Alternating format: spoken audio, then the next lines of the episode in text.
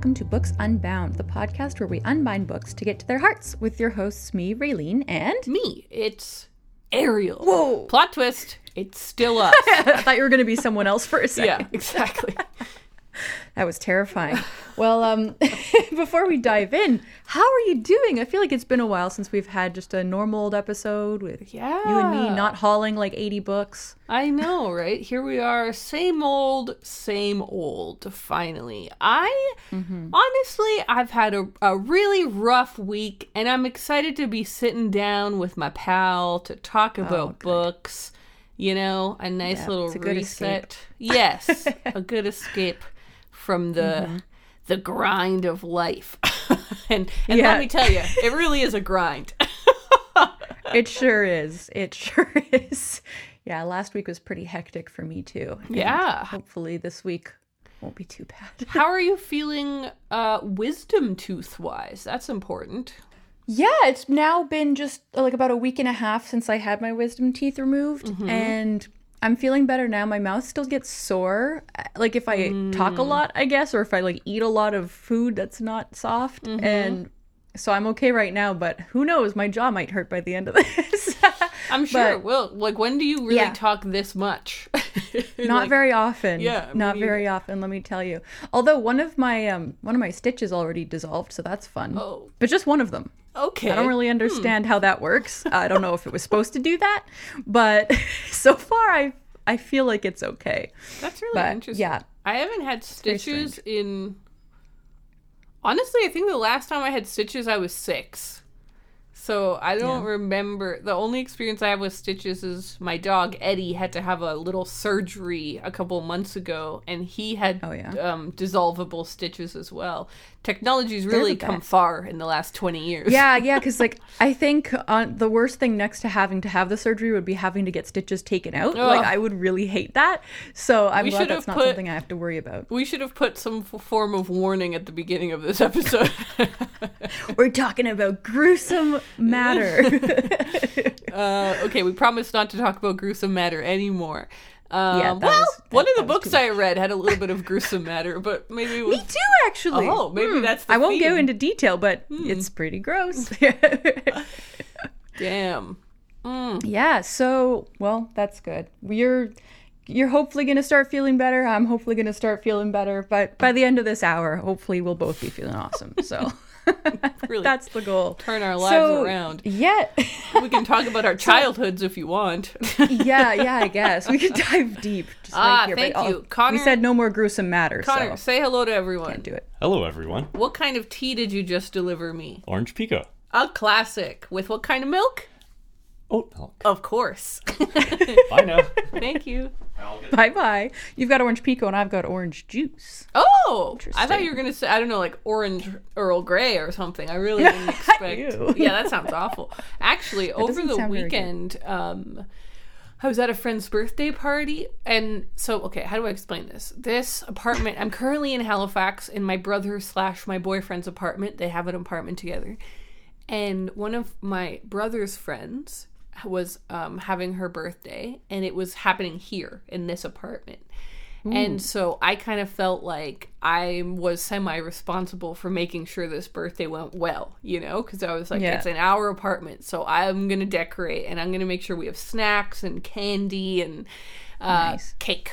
And I ended up partly like just out of desperation i was just sort of like i didn't want to make a cake because i didn't have time and i wanted to like i wanted it to be really good um Mm-hmm. and really honestly on, the only cakes i've ever made are the like packs that where you just like dump it into Oh, a really? bowl and then put in some Yeah. eggs some oil and mix i'm like that's the only kind of cake i've made and i was like yeah that's good but i want to do something great so I uh, I was looking around at uh, bakeries and cafes, and I put in some phone calls, and there was this one place.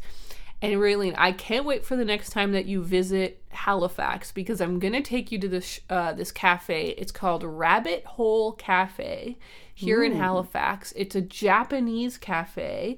They had a bookshelf full of Japanese books, like the books are in actual Japanese. I know, and I didn't. That's cool. I didn't have time to look if they had like a translated section. I could imagine that they do, but anyways, it was a really really cute cafe. And I bought the nicest cake I think I've ever had. It Oh. was an Earl Grey milk tea cake. What? It was so good. It was honestly I like I can't remember having a better cake in my whole life. So, That sounds amazing. yeah, I thought that you'd like the sound of that Earl Grey milk tea cake. Wow. Yeah, that's like there's a, a coffee shop just down the street from where I live that has these Earl Grey Snickerdoodle cookies, and they are like the most delicious thing I've ever tasted. Yeah, so the cake that was- cake sounds next level. It was so light and fluffy and almost refreshing. Like it didn't. Do you know what I mean? Like it, a lot of cake when you're eating it, it's like so sugary feels and heavy, it's so heavy and dense, and you're just like, oh my god, I'm like eating my way through cement. Maybe I'm eating the wrong kinds of cake, but that was just so, so light and airy and fluffy, and it felt almost honestly like a wedding cake. I was like, I would have this as my wedding cake. It was that good. okay. Yeah. That's very cool. Anyway, there you go. very cool. That's my Anyway, That's I my love that tea story. fact. Tea fact, Tea anecdote. story. Well, before we dive in, we actually have a couple of like minor Housekeeping. housekeeping announcements. Housekeeping. Um, so somebody suggested to us recently. I can't remember if it was on Discord or Patreon or what, but somebody suggested that we make like a kind of a master list of like the books that we talk about the most or Yeah. recommend the most to kind of be like a must reads books unbound edition. And so uh, we created that list, and it's now on our website. It was so if you go to our putting website, the books- list yeah. together. It was really fun. It was fun because it was fun to go back and be like, okay, which books have we like really pushed hard on the podcast? And there were some surprising ones that we like maybe didn't necessarily think of right away. And it was like, yeah, that makes perfect sense. Let's throw it on the list. So I think it's 25 books that Yep. we've compiled, and we may update that as time goes on. This is just kind of like our current list. Mm-hmm. Um, but yeah, it is on our website, booksunboundpodcast.com. There's a little button that says stuff. If you hit that, then um, you can just kind of scroll down and you'll see the list there. There's a link to it. So that is one thing. I'll also put it in our show notes. Um, Yeah, because like every episode, I have like our set links that are always in the show notes for kind of ha- handy links. You know, the things that people are gonna probably want the most. I'm gonna add that to it, so it's like our favorite books, basically, um, and have that list there. And like you said, like I think the person that suggested it was sort of like it should be a challenge. Like try and read books Yeah. unbounce's 25 top books or whatever. Um and so if you wanted to see what our favorite books are and try and read some of them it's i'm glad that we put that together. Yeah, it's just like a nice little master list if you want to read like us. These this is the best list that you could possibly Yeah. use to do that. Um, another thing is that for our patrons, we have another movie club coming up. Oh, nice. So we just wanted to give that a shout out in case there's anybody out there who doesn't know about our movie club yet that we've got going on this year. Every two months, we all gather together for a live show to watch a book to movie adaptation. So the next one we're doing is The Perks of Being a Wallflower. It's on Saturday, June 18th at 12 p.m. PST. So if you want to join us, you need to be a patron to do that, but you can also join us just for this one month. that's what i was gonna say yeah if you wanted Yeah. to just join and then quit the same day you could yeah, you could just join, watch a movie with us, and then leave forever. and that's totally fine. and the last piece of kind of news that we have is that we've got another book club poll coming out. Ow, ow. So, as of the time this episode goes live, the poll will be up for anybody who wants to vote. It's not just for patrons, but it is over on our Patreon. So we'll have a link to that in the show notes as well. Yep. Um, and you can just go over there and vote for however many books you want. The way we have it set up is you can vote on whichever books you want, not just one. And um, the theme that we've decided to do this time is best sellers, which we thought was kind of funny. This is we often hilarious. read like weird books. I think we we, we choose like kind of off the wall, random, obscure books sometimes. little bit. And we know that that's not necessarily the most accessible. So we've picked some pretty hilarious books. Um, It's so funny how we find this funny. I don't know. It's not comedy as in like we don't think these books are stupid. We just mean that it's funny that we're going to be doing these books for a book club because they are just the most popular books. They're almost like yeah, like everybody's already done this for a book Exactly. club. That's Like, why it's funny because we're like 18 years late to this party. Yeah, exactly. We picked so many strange books before. and Now we're like, you know what? I actually think we should read A Walk in the Woods by Br- Bill Bryson, which is the first book on our list. Nice. Very good. Which yeah, like I'm I'm genuinely so excited to read any of these books, but some of them are books I might have never thought to read Yeah. as well, which is kind of fun. So yeah, we've got A Walk in the Woods by Bill Bryson, Book Lovers by Emily Henry. That's Nice. very exciting. Yeah. The Night Circus by Erin Morgenstern, Ooh, big reread. which is big reread. I really, really want to reread that, so I hope it wins. I'm, I'm certainly going to vote for that. And then we've got My Brilliant Friend by Elena Ferrante. cool. Crazy Rich Asians by Kevin Kwan, which is like one of the hugest books of a few years ago, which is quite fun. And then we've got Memorial by Bryan Washington, which mm. I just bought. So I'm also really hoping to read that. And the final book is In the Dream House by Carmen Maria Machado, which I am dying to read. I don't know that I don't own it, but that's a book that I like want the most right now. It's kind of at the top of my list. So Allie would happily read any of these books. So yeah, that poll is over on our Patreon if you want to go vote. It'll be open for a week and then it'll be mm. closed after a week. So that will determine our winner. We'll announce it later on the podcast. We'll announce all of the mm-hmm. details of the book club later. It's all kind of like for the future. We're just we're just prepping for the summertime. So that is what's up next. So yeah, that's all of our little housekeeping. So Nailed now it. we can jump into talking about books. This is so exciting. So you kind of tease that you have read some things or singular things. I don't know. Um, so let's start with that. What have you read? Let's talk about what we've read in the past week or two, or however. We haven't really talked about books that we've read in a, little while. so, yeah. Okay, so I haven't got I haven't really done as much reading as I would have liked to. Well, okay, here's what it is. I haven't finished as much as I would have liked to. Like I've read some Okay. stuff and I've pushed ahead, but I haven't really finished. So I did talk about this on the last episode, but because we're basically at the end of mashed potato May, um, That's true. I wanted to kind of go through that first. So I did talk about how I finished the Alpine Path. Um, Mm-hmm. but I just wanted to mention it again because now it's been a couple weeks since I read it and it's settled in really nicely into my brain. Do you know what I mean by that? Like Yeah. sometimes you finish a book and like you talk about it the next day or even just like two days later and you're still like you haven't really had time to process it so i have now had time to process it and i really really liked it. Like i really really liked it and i kind Oh, of cool. think about it a little bit and i just think one of the really cool things is that um lucy maud montgomery who it was it's um it's a nonfiction book by her all kind of an autobiography sort of like just her reflecting on her career. So one of the really cool things is that she spent time Raylene living in halifax Oh. and in that book, she kind of discusses Halifax a bit. And she's just like, I worked That's at this newspaper and I would go to here. And she, she told a little anecdote about how she, she like was doing this project at the newspaper, going around to local businesses to write up little like commercials for them for the newspaper at Christmas time. And so oh. she spent a few weeks just going to all of these different businesses and being like, what exactly is it that you do? Like, would you be happy with this as the ad read, etc. Right? Mm-hmm. And she said she went to the the up and coming hat makers in hmm. in Nova in Halifax, which I just think is so incredible because I'm like hats don't even matter anymore, you know. But Yeah, at the up and coming hat makers. yeah, Oh, at so the funny. Time, like a hundred years ago, a milliner would have been such a big deal. Um, and they said they joked with her. They were like, "If you give us a good review, we'll send you a hat." And she was like, "You know, I can't be bought, but whatever." Um, but she did end up really liking the shop, and she wrote like a happy little ad for it. And they ended up sending her a hat, like a really beautiful hat.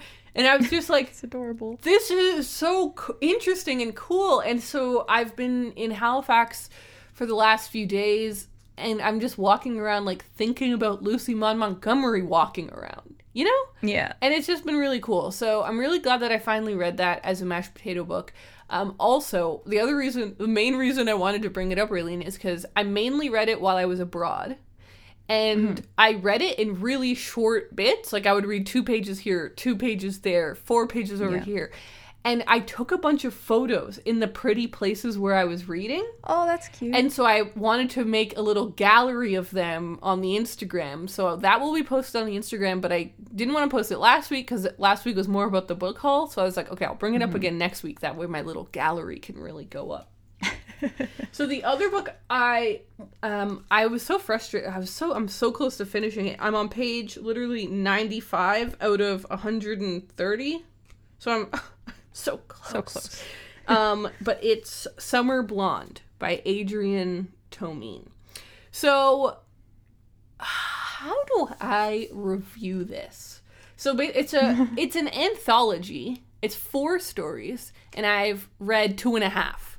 Okay, so I can't fully review the whole collection, but I can review the first two stories. The first one I really liked. I was like, this is so interesting. It's about a guy who it's sort of like Ruby Sparks. Have you seen that movie? Ooh, I love Ruby Sparks. It's well, it's like the it's like the darkest, dumbest version of, of Ruby Sparks. It's like um so in Ruby Sparks, which is one of my favorite movies as well, um, the main character in that movie, basically when he was 18, he wrote and published a book that's like people are all calling like the new Catcher in the Rye. Like it's supposed to be like this beautiful, compelling novel, very important new book.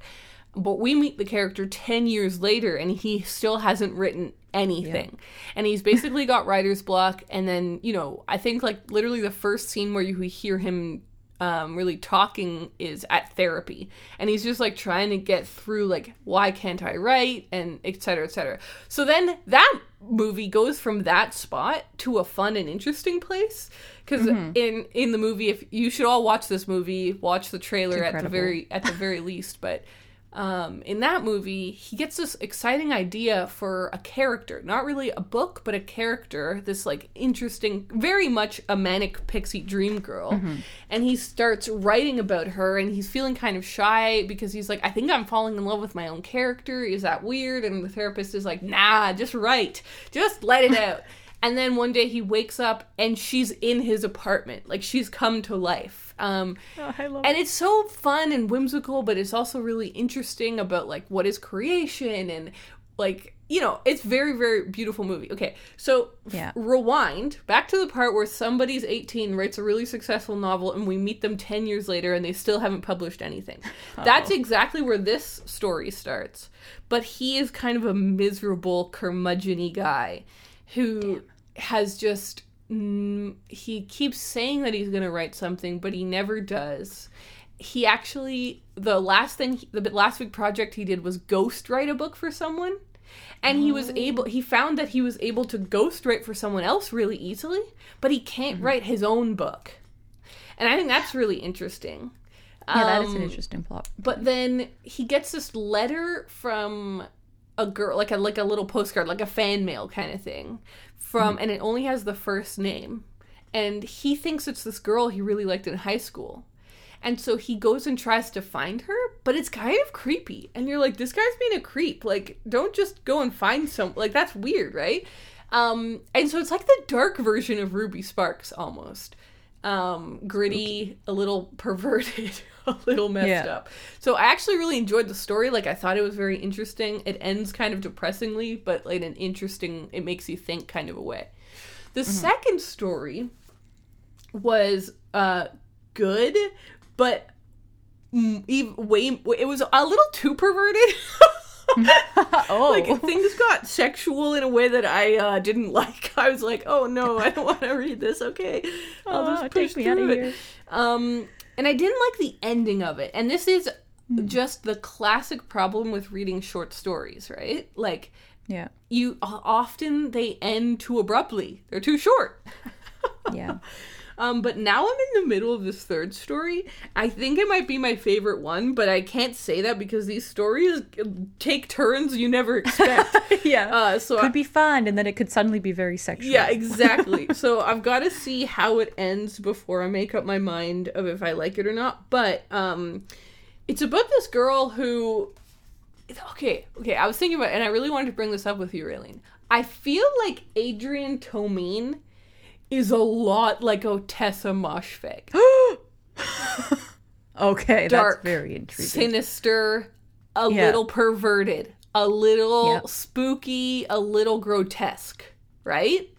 Okay. And like things always get a little sexual, and you're like, did they have to? No, but they took it there, and I have to keep reading. yeah. Um, a little I'm trapped already. I'm trapped. Yeah, a little darker, uh, very adult, like very mature, 18 plus kind of stuff. okay. um, I mean, that's up my alley for sure. I know. And so I I really do enjoy them, but I do want to put that warning on there because I do think and I think it's inaccurate, but I do think that a lot of people associate graphic novels with like children and teen fiction. yeah. Like a you lot of people are out. like, "Oh, it's drawings. It's like a picture book." But obviously they're that's not true. Like I mean, there's thousands there's literally like there's thousands Saga. of years if of- anybody who's read Saga will know that's very much not for kids. Well, But it's colorful and beautiful, that's so the that's the thing. trap yeah. people. that's that's the exact thing. Like there's been hundreds, if not thousands, of years of history of like adults drawing pictures for adults. Do you know what I mean? Like I'm yeah. thinking of like political satire, uh, like the drawings from the from old times that it's like Napoleon doing something inappropriate.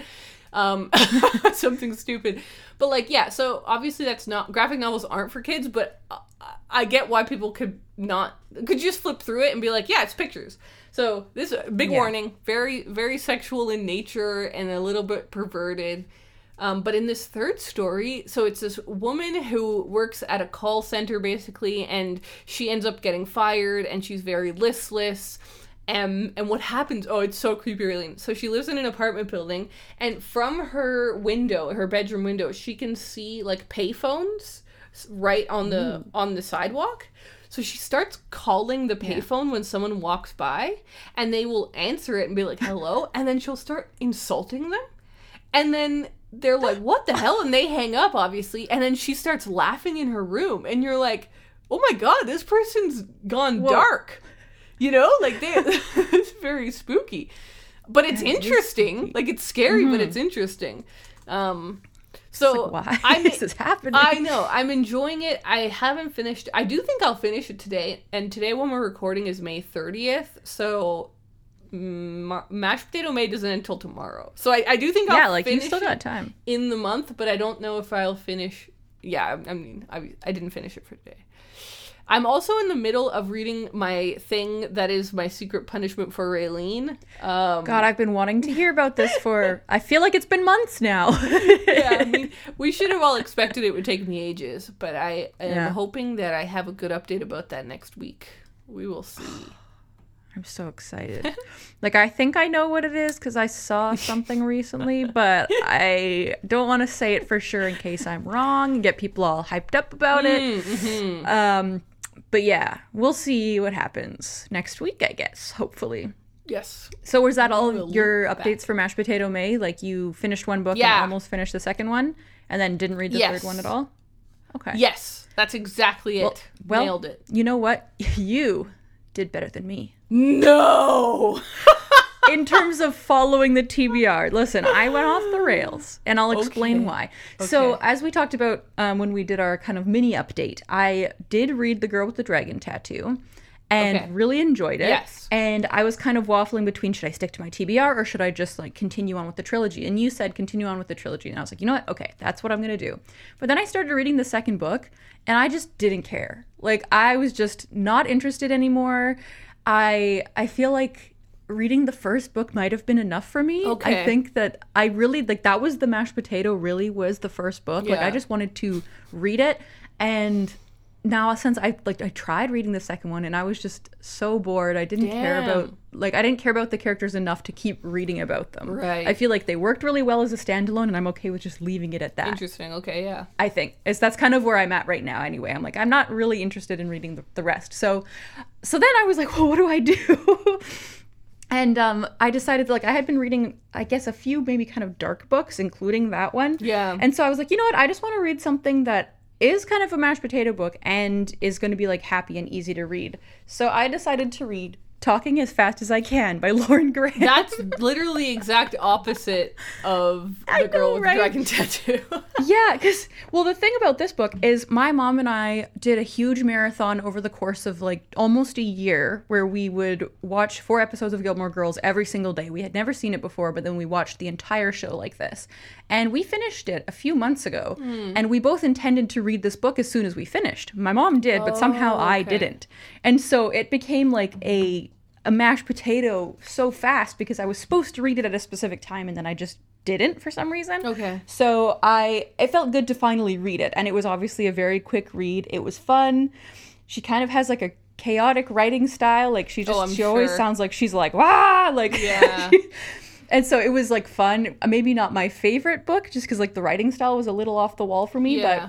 Okay. I really enjoyed kind of getting to see a little bit more behind the scenes into Gilmore Girls. Like there's this whole kind of long section where she's going through like her kind of journals from when they were filming the reboot or the whatever, like the the new show. And so that was really interesting to see kind of like the day by day and like the moments that happened and then them all having to say goodbye at the end and all this kind of stuff. So it was really nice as a person who's now a big fan of the show to read. So Yeah. I really, really enjoyed that.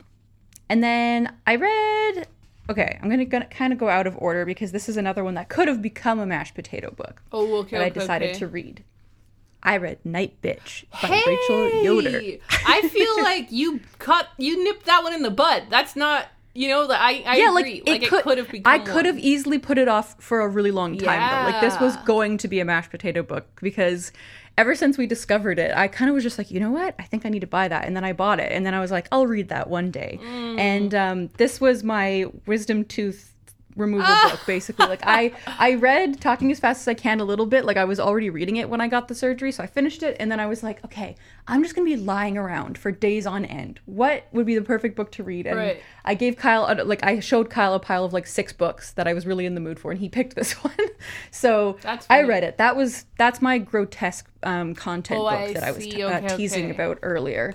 So it was like obviously I knew this book was going to be strange. It's Yes. basically for those who don't know, it's about a woman who has a two-year-old son and she's a stay-at-home mom. Her husband is basically away during throughout the entire week. He only comes home on weekends. Okay. So she is like alone with her kid most of the time. And she's kind of like, is this what I really wanted? Like, is this the life that I wanted to have? Do I feel fulfilled? Like, she has all these kind of questions. And then at the beginning of the book, suddenly she starts noticing that she's getting like canine tendencies kind Oh, of like there's this like big patch of hair on the back of No. Ah! her neck and like her teeth she's like my teeth are really sharp aren't they and her husband doesn't see it but she does so there's kind of like while you're reading the book you're like is this really happening or is it all in her head or like you know what exactly is going on and I don't want to say that you really get an answer, but it is like interesting to think about while you're reading the book. And she just like does some crazy things. So it's it, it's a very like entertaining book if you can kind of stomach some of the Wow. some of the gross stuff that happens in it. So like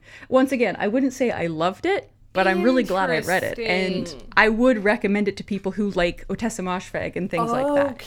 Because it has that weirdness kind of aspect to it, but it also like has a deeper meaning. It's not just weird for weird's sake, Mm-hmm. which I think is what makes me think like, mm, this is a good book. That's This is a so book. exciting that you read that and that you did like it, even if it wasn't uh, your favorite. The fact that you thought it was cool is Exactly. it's one of those like solid three star books that I would still recommend to people. Like that's Yeah. it's kind of a weird thing, but it's, sometimes it's it's like I didn't love it, but I definitely think about it a lot. Like So- I I will remember this book. is it like is it at all i guess maybe i'm just basing it off of the synopsis which is why i wanted to like ask like is it at all like the vegetarian because the vegetarian Oh, vegetarian I was thinking like, about that book the whole time. right? Yeah, I feel like it. They're. I feel like they're like yin and yang, like Oh, sisters who are opposites. Like Yeah. they're related, but they are very different. Like because they, are so basically the opposite of each other. Yeah, the vegetarian is about a woman who Sud- decides to stop eating meat suddenly, suddenly and like has this aversion to it. yeah Yeah. Whereas in this book, this woman starts like becoming a dog and starts craving raw meat and starts maybe feeding it to her son and doing weird stuff like that. And um, yeah, so I would definitely pair them together in a really weird way. I feel like they're they're buddies. that's so interesting that's really really Yeah. cool actually it's cool that you've read both of them so you're able to compare yeah, I know. I I kind of want to reread The Vegetarian now to like compare and contrast. Yeah. but The Vegetarian, I felt the exact same way about it as I did with this one, where it was like, I liked it, but I don't know. There's something off about it that makes it so I can't love it, but I still like think about it a lot. And like you've mentioned before, like that's a book you feel like you could write an essay on. Yes. And I feel like this book has that same kind of vibe where it's like it uh. has a lot to unpack and like I read a few reviews after I finished it where people did essentially like write essays about this book and I was like, yeah, that's awesome. so it's yeah, it just makes you think a lot, I guess. That's very Um, but I did read one other book as well. Amazing. So those were just kind of like my mashed potato rela- replacement books that I read instead. So I, st- I still feel good about that. I Yeah. wish I had followed my TBR to some degree, but it's okay. It's okay that okay. I didn't. It's okay. Um, but yes, I got the audiobook for this book, so that's kind of why I read it like in between all my other readings. I read Maybe in Another Life by Taylor Jenkins Reid. Oh, And okay. I've been on a quest over the past few years to read all of her backlist books, and I'm almost done. I think I have one or two left now. But this one was so much fun. So, this one is about a woman who at the beginning of the book, she essentially like goes out with some friends and then she makes a decision to either kind of like hang out with someone longer in the night or to say goodbye and go about her night. And then so basically the book t- follows the two different paths that her life takes because she makes one decision and then th- her life goes on this path or she makes a different decision and her mm. life goes on this path. And so something like extreme happens that changes the course of her life forever in both in both situations. And and then it just kind of follows it and it's so interesting because you see parallels in one timeline where it's like you know something that the characters don't necessarily know in that timeline because you learned it from the other timeline. And so it was kind of like really complicated but like easy to understand at the same time. And even listening to it on an audiobook it could have been really confusing because you don't know when you're switching back and forth but it just kind of mm-hmm. made sense. So i really really enjoyed it and i highly recommend that people who enjoy taylor jenkins reid's current books go back and read her old books because just because they're like kind of marketed as chick lit or like contemporary romance i feel like people are kind of turned away from them a little bit but they have the same kind of heart that her new books do, where it's like really complicated characters and often kind of complicated situations that she puts them in. Like, um, I read one True Loves last year, the year before. I've talked about that one quite a bit as well, Yes. where it's about a woman who's um, like life partner, like she's been with him since high school, goes on a trip and his plane goes missing. And then she meets someone else, and then it's kind of her going back and forth between these two people. Like, do I give up on my previous guy? And then he shows up again, and it's like so stressful. So they're kind of like, they're not just light, fluffy reads, like they're romance, but they have like kind of darkness to them, a lot of them, which I really, I really enjoy. I think that's books, really so- cool. I think it's Yeah. I don't know. Obviously, I don't want any type of elitism in reading. Like I just, Mm-hmm. you know, I read what you want to read. There's no such thing as a better reader and a worse reader. But Yeah. you know, having acknowledged that, I think it's cool that you were becoming sort of like um, Taylor Jenkins Reid hipster, where everyone's like, you know, the two main ones are the well, they're not even the newest ones anymore, right? Because she has the Malibu one out, but like the It's true. the Evelyn Hugo and the Daisy Jones, like those are the two big ones, and you can be Mm-hmm. like, yeah, but have you read her backlist? Because I have. Yeah, but have you funny. read maybe in another life? Like, hello. I, I think that's funny. Like Which that. honestly, I've been thinking about once I finish the last couple that I need to finish. I I kind of want to like tier rank them. Like, I don't know if I'll make a video or something, but because let me just say, Daisy Jones is near or at the bottom of my list. I feel like That's a lot of her other books are way better. You so. see, I find that really interesting. Hot take. Hot take. Um, Hot take. I thought it would be cool. So wait, sorry, was that the last book that you wanted to mention? Yeah. Okay, yeah. well, I thought it would be cool just really quickly to scroll through some of the uh, photos that people shared on Instagram with the hashtag mashed potato May Oh, that's a good hashtag. I had thought about this um, a couple days ago because I was like, we told people to go and share, and they did. So. Oh my Um, there's this really great photo of Jurassic Park shared by Literal Mint. Um, and they said, I finished Jurassic Park by Michael Crichton. Reading this book was part of my participation in Mashed Potato May by Books Unbound. So, you know, she gave a really good review. So if people want to check that out, you should. Um, but the final line I really enjoyed. It says, in the end, this was the good action packed dino slasher I was looking for. Love and honestly, that makes me want to read Jurassic Park. I it is such an iconic movie that I kind of forget it's a book. I know, right? It kind of transcended its book. Yes, a little it bit. totally did. So I think that that's really uh, cool that she read and liked it. Um, okay, so here's another one from Words Are My Thing 95. They Mm-hmm. read Cloud Atlas, which is cool. Hallie read Cloud Atlas um, and said, It's been a mashed potato book for me for some time, even if I didn't realize it. It's often used to describe the style of books I love, narratives that don't quite fit together but yet do, so I decided to give it a whirl. Though the first 70 pages were a bit of an uphill battle. Once we meet the third narrator, I really felt like the book picked up and I didn't want to settle it down or set it down often from there. So it sounds like that one worked out, which is cool. I yeah, feel- that's one of those books that I've always been curious about, Yeah. but like it's intimidating Same. because you know it's super complicated. It's not short, like it's got some wild kind of crazy happenings. Yeah. So I can that like I feel like that's the perfect book to read for a mashed potato May because it's like yeah, that's a book that you could easily keep putting off Yeah. for many more years. Um, Allison M. Burzins said that feeling when you tick off two reading challenges with one book. So they read On the Come Up by Angie Thomas, and it was their pick for the Buzz Wordathon May Prompt Directions, which is also a backlist book I keep putting off for Mashed Potato May. So very clever. Two birds, Very one nice. stone. Um, but yeah, let me let me click one more here. Oh, this is interesting. okay. Bonded by reading, uh, read A Little Life and gave it one out of five stars. Ooh, yeah, baby. that does not surprise me at all. they wrote that. th- oh my god, they DNF'd at 600 pages.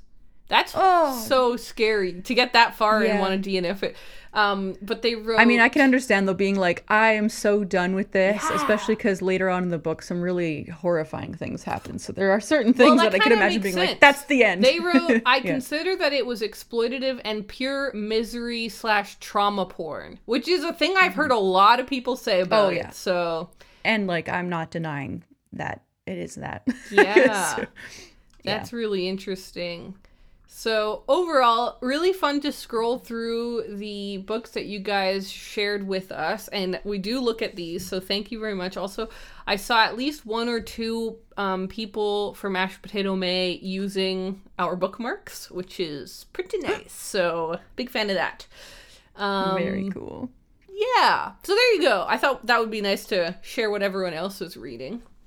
Absolutely. Yeah. So all in all, it was a success, even if um, It was a happy little neither project of us like fulfilled our original TBRs to their fullest. That's okay. We We didn't worked hard. We didn't fail. did what we could. We didn't do No. zero to three. I think we both did pretty good.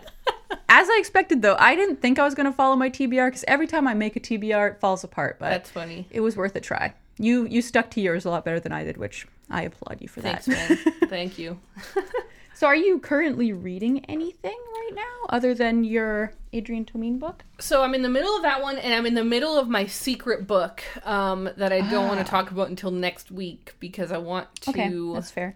I don't know. I want. I feel in my head it's a thing I talk about next week. It's- Okay, it's not a thing okay. Well. I can I can I can jump back over to me then. I'm only Nice. reading one thing at the moment Okay. because over the past month or so, I've been constantly reading three books, and it has made my brain hurt a little bit because I don't like doing that. I prefer to have one book at a time, um, maybe two if I'm listening to an audiobook. So, but anyway, so right now I'm actually reading another mashed potato book. Right oh my god! What is it? and um, it's the final book on my six books that I promised myself I would read this year list.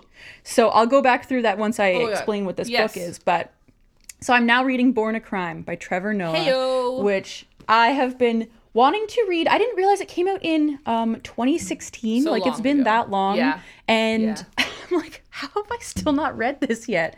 Um, so I I'm only on page 54, so I'm still early on in the book, but I'm really enjoying it. Like I'm just really enjoying memoirs, and I especially have been enjoying reading about people who have completely different life experiences than me. That's something that I want to try and expand on when I'm reading memoirs. Um, and so far, so far, so good. Like I said, I haven't read too much yet, but that, like I said, is the final book on my list of books that I wanted to read this year. One of the oh other Oh books God. was The Girl with the Dragon Tattoo. Oh my God. So I also just read that. It's funny. This is the I've had the picture of the books as a background on my phone Okay. since the beginning of the year. Oh wait, so that's show how me I again. always Show me know. again. That was too too quick. oh wow, yeah, Yeah. that's cool. Actually, yeah, I took. constant It was a picture I took for the Instagram um, for the Oh, episode yeah. that we recorded, and then I just put it on the background of my phone so that I always remembered. And having a visual, yeah, having a visual aid honestly helped me so much. Otherwise, I would easily just kind of forget to read them. Forget that But the goal. other Wow, books, that's a good yeah, top the tip. other books are yeah. Strange Weather in Tokyo by Hiromi Kawakami, which was one of the first books I read this Betrayal. year. Then there was Betrayal. also The Vanishing Half by Brit Bennett, cool. uh, Yes. which luckily you'd already read. Otherwise, that probably would have been a betrayal as well. Although here's another betrayal: The Flat Share by Beth O'Leary. betrayal, betrayal. those are the two books. Funnily enough, though, I read those months ago. I kind of forgot about that betrayal. I forgot why you were punishing me, honestly. Oh, there it is, right Um, there, but then the staring you in the fi- face. and then the final book is Catch and Kill by Ronan Farrow, which I read last month or the month before or whatever. So after I finish uh, Born a Crime, that's my six books for the year done. That's like before really we're even halfway cool. through the year. I think that's really really cool, and it kind of reminds me. Remember last year when you like really slammed through a bunch of your mashed potato books in a row? Mm-hmm. It was it's like that. Like you got the early momentum, and that's good. it feels really good. And now I'm like, should I create another list and then put it on my phone again? Because it is really, it's really working for me. Yeah, part two. But yeah, so I'm interested to see how your No More BS TBR goes because I feel like this was my No More BS Yeah. TBR and I'm I'm killing it. And now, yeah, it, it feels really good. Let me just tell you, it feels really good. So my uh my list, one of the books on the list was The Alpine Path. So Oh yeah, I am excited. You're getting it going. I have at least read one out of the seven, so that seems Yeah. good.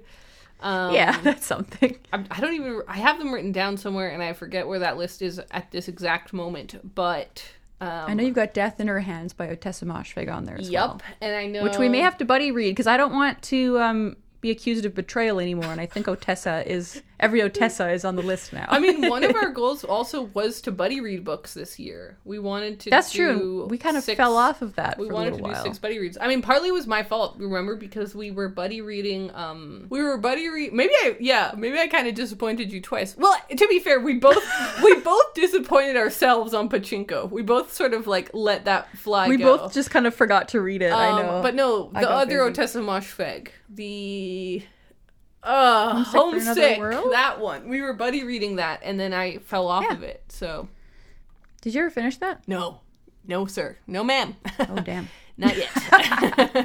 it's okay. You'll get there. One day. Um. Okay. What was I about to mention? Yeah. I forget what I was about to I don't mention. know. What were you talking about? What book did you mention?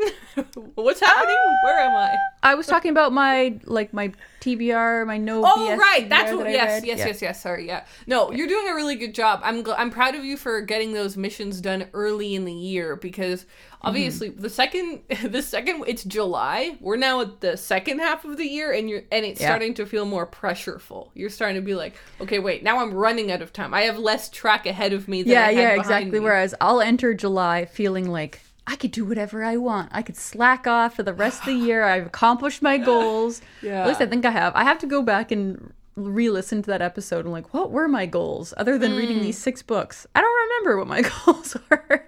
Reading more fantasy. I definitely haven't done that. No, Definitely haven't done that. I was looking at my list um actually just yesterday and I have that in front of me. So my first goal was to catalog my entire library, which I haven't done yet because I don't want to do that until I build my new bookshelves and then I can sort through everything out all at once, but I, I know that will be a summer project.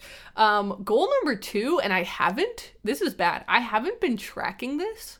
So that's really bad. Number 2 was to read only 40% American authors. Oh yeah. So I I think I've been doing well. Really that. need to track that because if I don't track it, I you know I'll get You'll halfway through the year and I will have only read American authors and it'll be almost too late to recover. Um, Yeah. Number three was to read my No More BS TBR, and I've read one out of seven, so we'll see how that goes. Number four is to read three biographies, which I Mm-hmm. I don't think I can count the Alpine Path as one actually, so I haven't. No, because biographies are like when someone's writing about a person, right? about rather a person. Yeah, I didn't. person's I, writing I about their own self. I, exactly. I didn't write autobiography. Um, Yeah. And the number five goal is to do six buddy reads with you. So honestly, I think what we should do is we should start doing like more of our little graphic novel calls. And like That's true. Where we just we just hang out for a couple novels. hours and just read graphic novels at the same time. That's I nice. love that. That's a nice time. That is nice. yeah. Let's get back into that. That was nice. That was a good time. do you do you happen to have your goals in front of you? I don't know if you were able to find them while I was talking. Um, No, I don't know Okay. where I don't know where I put them, but I think I had some similar goals to you in terms of like reading a cert. I didn't. I don't think I gave a specific number, but I think I wanted to read less than fifty percent of my overall reading as American authors, and right Yeah. now America is at forty five point eight percent. So I am accomplishing that goal so far. I've been reading the larger pie chart. Uh, pie pieces are Canada and Japan and That England. Those are kind of the ones that are winning because I've been sense. I've been leaning into that a lot. So, so far that's working out. Um, but no, I, I know I wanted to read more short story collections, coming of age novels, and fantasy. I remember those were my mashed potato genres, is what I called Did them. Did you have a like? I felt like you had. I felt like you had a goal that was like read more of the books you own, or was that last year? No, that was definitely one I have. Hold on, I'm just looking through my my pie charts because I definitely have uh, a column for that where it's like, is this a is this a book that you own? It's pro- all the way at the bottom. Yeah, that was one of my goals, and I'm honestly doing great at that so far. sick. I've read 95.8 percent books that I own. Whoa, yeah, that's Um, so interesting. So there's only been a couple that I don't own, and they're just like Hmm. random audiobooks that I just happen to come across. I'm like, "Hmm, yeah, I'll listen to that. Hmm. But I've that's only been like maybe two or three books. So all in all, pretty good. And yeah, I've been doing okay at reading my mashed potato genres, but not really. Or bucket list genres is what I called it on here. I've only done 25% of books that are in those genres. maybe you should And I make know lists. none of them have been fantasy. Maybe so. you should make lists of books within those genres. Like maybe you should pick like four fantasy books, four uh, I forgot the other genres, but four of the other two genres, and then Mm-hmm. have that as your new picture and try and make your way through those. That's a good idea. That's a good idea. Yeah, because I just need to like have a reminder to like try towards something. Yes. Otherwise, I forget to do it. And I don't often just go stand at my at my shelf and like stare at my fantasy books. So I don't. I forget about the cool books that I have there. But I do, and I have a whole shelf of um, short story collections that I'm really excited to read and all that jazz. Yeah, I'm gonna do that. Maybe I'll pick two from each genre, so it's six books again. That'll be. Yeah, that's kind of cool actually having the six again. I like that. Yeah, I like six because it's manageable. Yeah, that's not that's not too scary. Okay, so that was wow. We have gotten so good at just talking about random stuff for a really long time. Hey, people love it when we do long episodes. So like, you're welcome, everybody. Um, we're finally at the. Uh, I guess you would normally call this the halfway point in the episode where we do book news.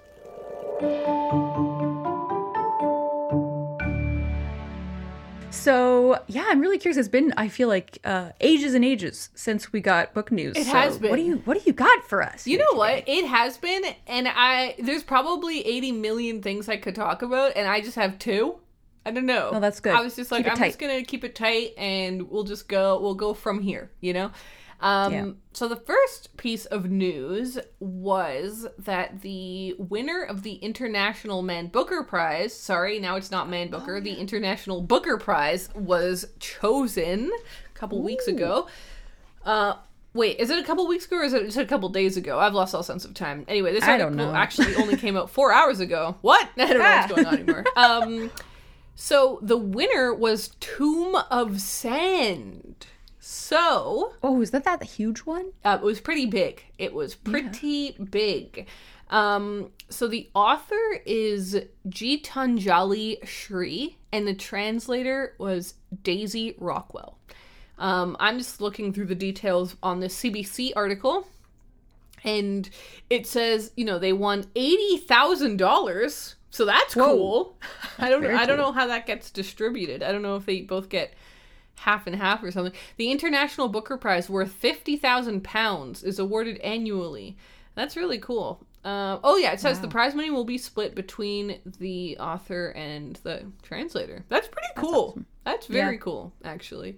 Yeah. Um, They both wrote the book, technically. yeah, that's true. So the interesting thing is that this is the first Indian writer to win the International Booker Prize. Very nice. So that's yeah, that is very cool.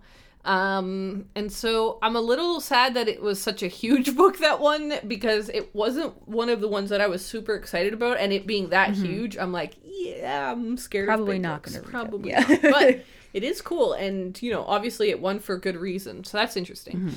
The other piece of news is more exciting for you and me personally. So, uh, Pan Macmillan has an imprint called Picador. Okay. Oh, yeah. Um, and Picador is celebrating its 50th anniversary this year. So, to celebrate that, they have introduced something called the Picador Collection.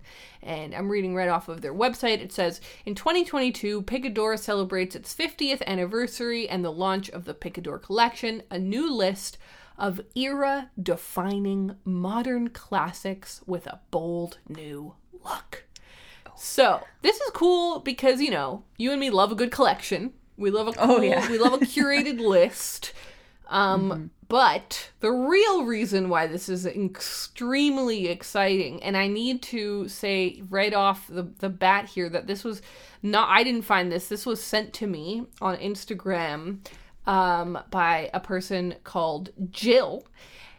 Oh, thank you, Jill. Because they one of the books in the collection is So You've Been Publicly Shamed by Jon Ronson.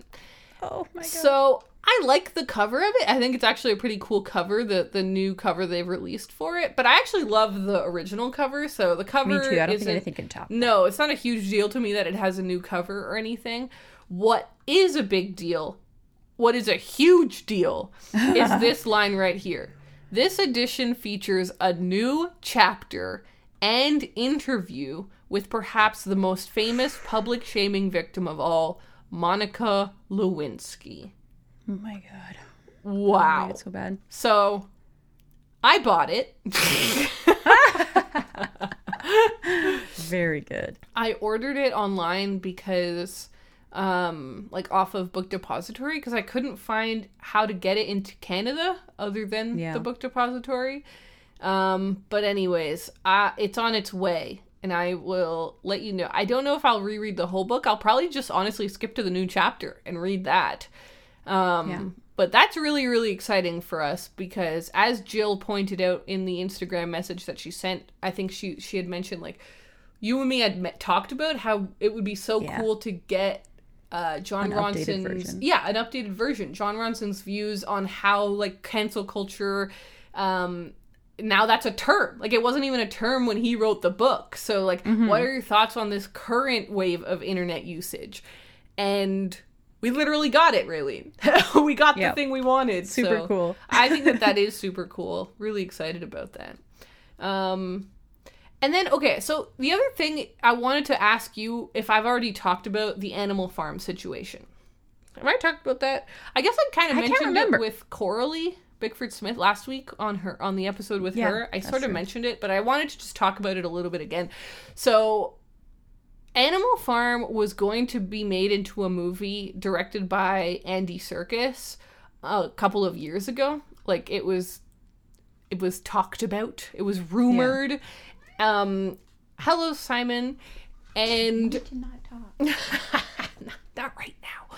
Um but it got totally panned. Not panned, but like shelved. That's the word. It just wasn't going to happen. I forget why, but you know, delay delay it didn't happen.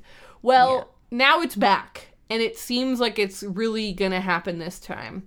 So, I'm reading this article on Deadline uh who wrote this article? Who wrote this? Matt grobar. So this article is from about a month ago. Um but it says andy Serkis is directing an animated adaptation of george orwell's classic novella animal farm for Aniventure and his company the imaginarium. So that it it's happening guys. There's articles in very legitimate places i'm trying to read here if we've got any i don't think there's any information yet about like you know cast or anything like that Right. Oh, but I don't Wouldn't it be fun if Andy Serkis just played every single character? Yes. that would be good. Because like he could, he totally could. He could, and I'd watch it. Yeah. I wouldn't even need him to be in any sort of CGI. I'd just watch him jump around pretending to do each character. Him like dressed as a pig. um, I think it's very exciting. So I- I think that it might. I feel like I saw that he's gonna do it with Netflix. But like he's definitely doing another film with Netflix. So I don't know if he's doing both. Like how you notice that a lot of people are getting Netflix deals. Like they'll make movies for Netflix. I don't know if I've noticed that, but I I bet you're very right. It's definitely happened. So I'm like very Yeah. curious to see, like for example, Bo Burnham did his movie with Netflix, so I'm like he probably would do another one with Netflix. Um Yeah, yeah, yeah, absolutely. uh, I mean, this person seems to just be speculating for no reason, but it says Netflix. Okay, so this says Netflix is finally getting the ball rolling with Andy Serkis's Animal Farm. Oh my god, so maybe it is a Netflix thing. And it says, according to insider Daniel Richtman, the studio is eyeing Christian Bale for a lead role. Oh Whoa. my god! Like this is something that I I can't imagine the cast being like bad, you know, or like not being A-list yeah. stars. I feel like this is going to be like such a huge thing, yeah, even if it's just like them voice acting, you know? Like I Yeah. think it's going to be huge. I think it's going to be really huge. I think you're right. Kind of like the Jungle Book or the Lion King, Yeah. where it gets like Yeah, these giant casts. So listen, I can really see a lot of ways in where how it goes horribly wrong, but I could also see a lot of ways where it's actually good. Like the main thing for me that I'm thinking about is um the Planet of the Apes. Like Andy Serkis starred in that film, and I think he had like producing stuff on there or something as well. Um, and those movies are incredible, and it, you don't really think about the fact that the main characters are monkeys. You know what I mean? Like you're just like I'm just watching the Yeah, Planet of kind, the Apes. you can kind of Sure. forget about it. Yeah. yeah. So fingers crossed, fingers crossed. But now that's going to be something I update everyone on from time to time because we'll be following that closely. Very nice. Okay, great book news. That was awesome.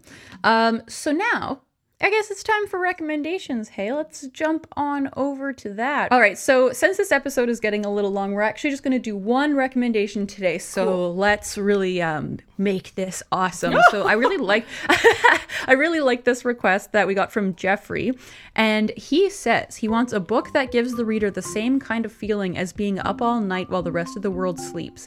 Not scary, more like playing online games, making art, etc. A real night owl or lo-fi hip hop girl at night vibes. Love it. And he also says I've al- he has already read We Are Okay by Nina LaCour. Okay. So I'm really curious what you picked for this one. When when we picked this, I immediately had a book come into my head. Um, but I am really curious what you picked. So let's start with you. Okay, so I have a couple of things that I'm excited to talk about actually. Okay. So, the first two that came into my mind were The Perks of Being a Wallflower. And I just that for me, whenever I think, like genuinely, whenever anyone says perks of being wallflower, my mind instantly thinks about Charlie in the tunnel feeling infinite Yeah. at night. So for me, Yeah, that really is a very nighttime mo- movie, but also book. Um, Mm-hmm. Yeah, I don't know. A lot. There's. I also think about the moment, like, you know, the especially I guess it's in the movie. Um, but there's the flashback scene to when he's standing in the snow. And he's out at nighttime, like Oh, he's yeah. a kid and stuff. So I'm like, I think I do really relate that movie to nighttime, summertime. Yeah, a lot of key moments Yeah. happen in the night, in the dark. Exactly. Um, the other one I thought of, and again, it's probably because of the movie adapta- uh, adaptation, but is Nick and Nora's Infinite Playlist by David Levithan and Rachel Cohn. Um, am I right about that? Those are the authors, right? Yes, I am right about that. Um, so I actually haven't read this book. Have you read this book? I actually can't remember. I read. I know. know. that they've done a few collaborative like teen novels. Yes. from like Dash many and, years ago. Dash and I and read. Lily. I read. Yeah, I definitely read Dash and Lily, but now I'm not. I can't remember if I read Nick and Nora. I think I did. Okay. I'm pretty sure I did, but I don't know for sure. I've definitely seen the movie. I so, definitely haven't, but I've read um, Dash and Lily's Book of Dares and really liked that when I was a teenager. Again, I haven't Yeah. read that in ages, but when I read it, I really liked it. And so I'm sure I would have liked Nick and Nora's Infinite Playlist, but Yeah. I really love the movie. I actually really associate this movie with my brother because he loves this movie a lot. Um, and there's this, I think we just watched it a lot when we were teenagers, so I really associate it with CJ. But the movie completely takes place at night, I think. There might be like one scene at the beginning Yeah, that's during right. the daytime, but like it's about a night out, you know? Um Mm-hmm. and it's it is it's basically about this little group of friends who are trying to find this band. So like I think it's in New York and they know that their favorite band is going to be playing a gig, but it's a secret gig and they have to try and find it. And so they're just like racing around the city trying to find this band and like trying to get clues of where this band is going to play. Um, The movie is really good. And again, another nighttime movie. So I feel like those are the two books that came to mind that I kind of Yeah, from the perfect. past. But really, I've got two more books I've got to mention. Okay. I know things are really spiraled out of control for me. So uh-huh. there's these two books that in the last couple of weeks I found out are coming out. and they sound so good. And I was going to bring these I was going to mention them like at some point and then when we had this mm-hmm. recommendation I was like this is actually the perfect moment to bring these up. oh, sick. So the first one is called We Had to Remove This Post by Hanna Bervoets. Oh. Please look this one up, Raylene, because I need you to see the covers. We had to I'll look it up now. remove this post by Hanna Bervoets. I don't even know how you Berv it's H A N N. Do you okay, which cover are you looking at? Because it's got two very interesting Whoa, covers. there's one that's got like rainbow trippy, Yeah. drippy things. So that's the Oh Canadian one. God. But then the It's so UK cool. one is the most lo-fi cover Is it this pink one? Yes. Isn't that beautiful? Oh beautiful? my god, you're so right. That's exactly the background that would be on like a lo-fi. Yes. playlist. So this has literally the most lo-fi cover I've ever seen in my entire life. And it sounds so so good. So listen to some of this description. To be a content moderator is to see humanity at its worst. But Kaylee needs money. That's why she takes a job working for a social media platform whose name she isn't allowed to mention.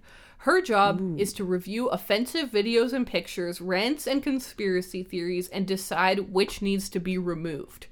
It's grueling work. Kaylee and her colleagues spend all day watching horrors and hate on their screens, evaluating them um, with the platform's ever changing moderating guidelines. Yet Kaylee is good at her job, and in her colleagues, she finds a group of friends, even a new girlfriend, and for the first time in her life, her future seems bright. But soon the job seems to change them all, shifting their worlds in alarming ways. How long before the moderators' own morals bend and flux under the weight of what they see? Doesn't that sound so good? yeah. And it's also translated. heard of It's uh, originally Oh, really? written in Dutch. Oh, I think it sounds fantastic. I'm like so it sounds like such an aerial book. And I had heard about it and I was like, wow, this sounds really good.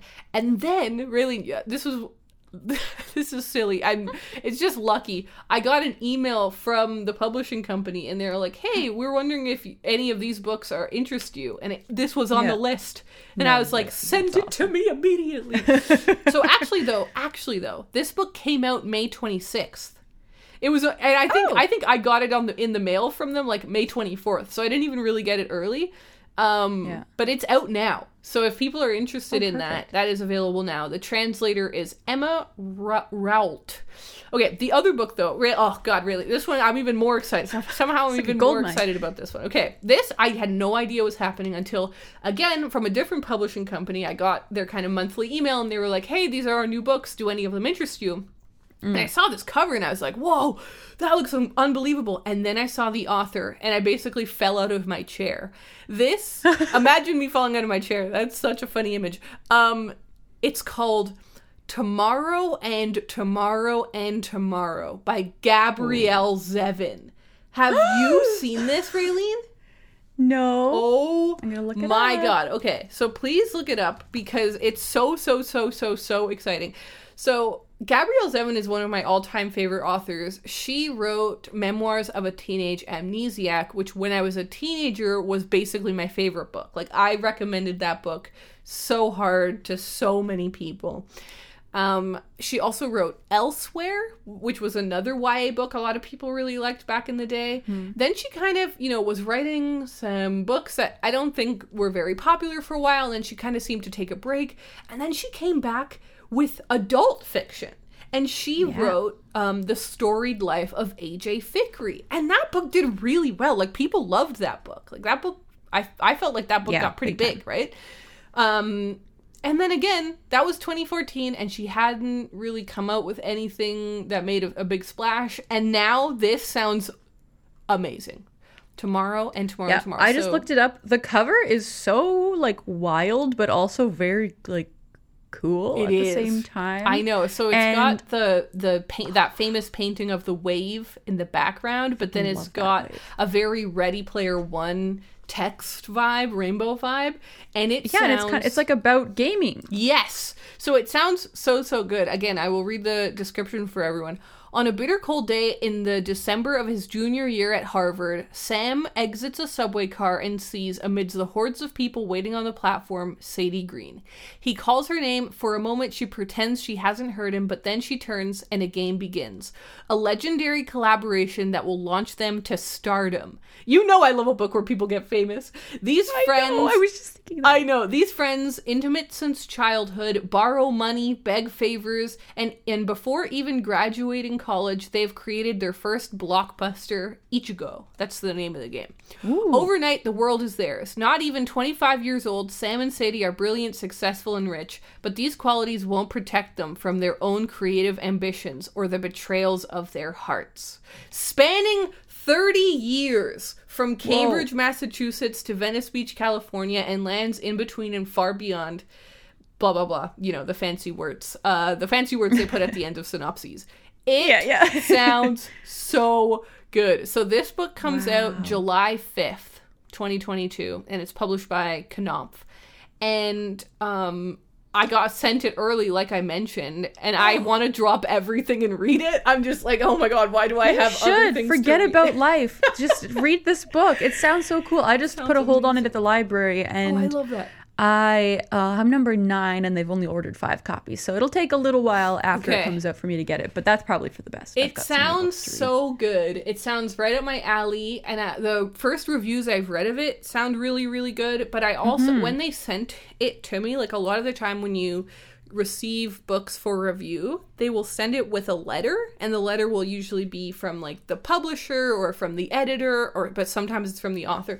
Anyway, I think it was in that where it gave a quote from from Gabrielle Zevin, or maybe I saw this on hmm. Instagram. I don't know. Anyway, I saw a quote from her, and she was talking about how she really wrote this book, and like one of her main goals for this book was to discuss being mixed race. Oh, Um, that's cool. yeah, and I obviously really am into that topic, so I thought that was really cool. But it just sound it also even though I can't really tell anything about the book because it gave me Ready Player 1 vibes, I kind of also got like nighttime vibes, like video game vibes. Yeah. You know what I mean? Video game so vibes for sure. I Fits- I don't know if this fits. actually is a lo-fi vibe, but it felt a bit to me like a lo-fi vibe as a person who hasn't even read a single page. Oh man. Okay, I talked for a long Wow. time there. What did you pick? That was. I'm glad you had so many though, because um, I just had like one really solid recommendation. Although I thought of another one while you were talking, but I'll start with Okay, the okay. one that like just came to me within milliseconds of reading this. I was like, this is the perfect Yes. book. After Dark by Haruki Murakami, translated by Jay Rubin. Makes So this is a kind of a random Murakami that I don't feel. I feel like I don't hear people talk about this one quite as much. But one of It my friends who loves trans- Murakami like got me to read it. What? It was translated by someone other than his usual guy. He's got a couple of usual guys. Oh, I didn't know read, that. Yeah, I read one of his short story collections recently, and all of his stories were translated by either um, what's his name, Oh, Philip Gabriel, Philip Gabriel. or. Jay Rubin. Yeah. Oh. Yeah. Oh, okay. Yeah. Cool. Interesting. It kind of goes between the two of them. Huh. Interestingly enough. I wonder Yeah, if they so have to like fight in order to see who gets to do it. they, they like do a rock paper scissors Yeah. to see who gets to translate each book um, but this book i thought was perfect because it's a book that takes place all in the nighttime. It kind of begins there's this 19 year old girl who is just hanging out at a denny's like after midnight kind of thing. She's just alone and she meets this guy there who like he's like i feel like i know you from somewhere and then he starts talking like talking to her and he basically like insists that he knew he knows her older sister and she was like what? Like, this is mm. kind of strange. And it ends up like sending her on this kind of journey throughout tokyo meeting all sorts of different people just trying to like figure out what exactly is going on here but the whole thing, like after I read it, I was like, I just want to go sit in a Denny's at midnight and like it, to, but just like alone, like listening to music, like it kind of all fits the lo-fi vibe. And um, but yeah, like the book, like I said, completely takes place in like the the night, the the the night hours when sort of like has a surreal kind of feeling to it, and you're like, most people are asleep right now, and so like this strange thing is happening, but only I'm experiencing it, and like it has like all of that kind of kind of feeling to it and so i feel like it really fits for this um, recommendation but i thought of another one while you were Okay, talking okay. and that was strange weather in tokyo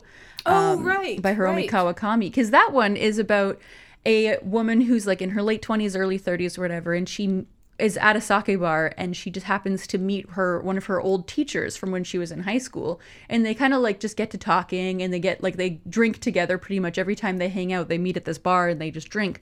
And their encounters kind of just happen whenever they meet at the bar. Like they don't necessarily hang out outside of there very often. A lot of the book takes place of just them hanging out being like oh look you're here too. Let's get some food. Let's have some drinks. And so it has a very kind of nighttime feel, sort of like what you're talking about with Perks being Yeah. a wallflower, where a lot of the like key scenes happen in the nighttime. Totally. Um, so yeah, so I thought that one deserved a little shout out as well. Nighttime. That's cool. We thought of quite a few, Raylene. I didn't know if we did Yeah. good, but I think we thought of a lot actually. I think so too. Even though this is kind of like a could have been a really tricky, really tricky recommendation, but I think I think we nailed it. I think it worked out pretty well. So yeah, thank you guys so much for listening. This has been another fun episode, at least I think so. And um, we're now off to go record our bonus mini podcast for our Patreon, which is called the Movie Tub. Mhm. Love it. That's what it's called, where we discuss a movie or TV show we've been watching recently, and uh, we just kind of discuss and recommend things a lot of the time too. So that'll be pretty fun. Actually, a little teaser. Um, I'm going to be talking about a movie I watched recently that has this late night kind of vibe as well. So, yeah, Hot day. for anybody interested in that, it'll be over on our Patreon. That's so funny. yeah, thank you guys for listening. We'll talk to you next week. Bye. Bye.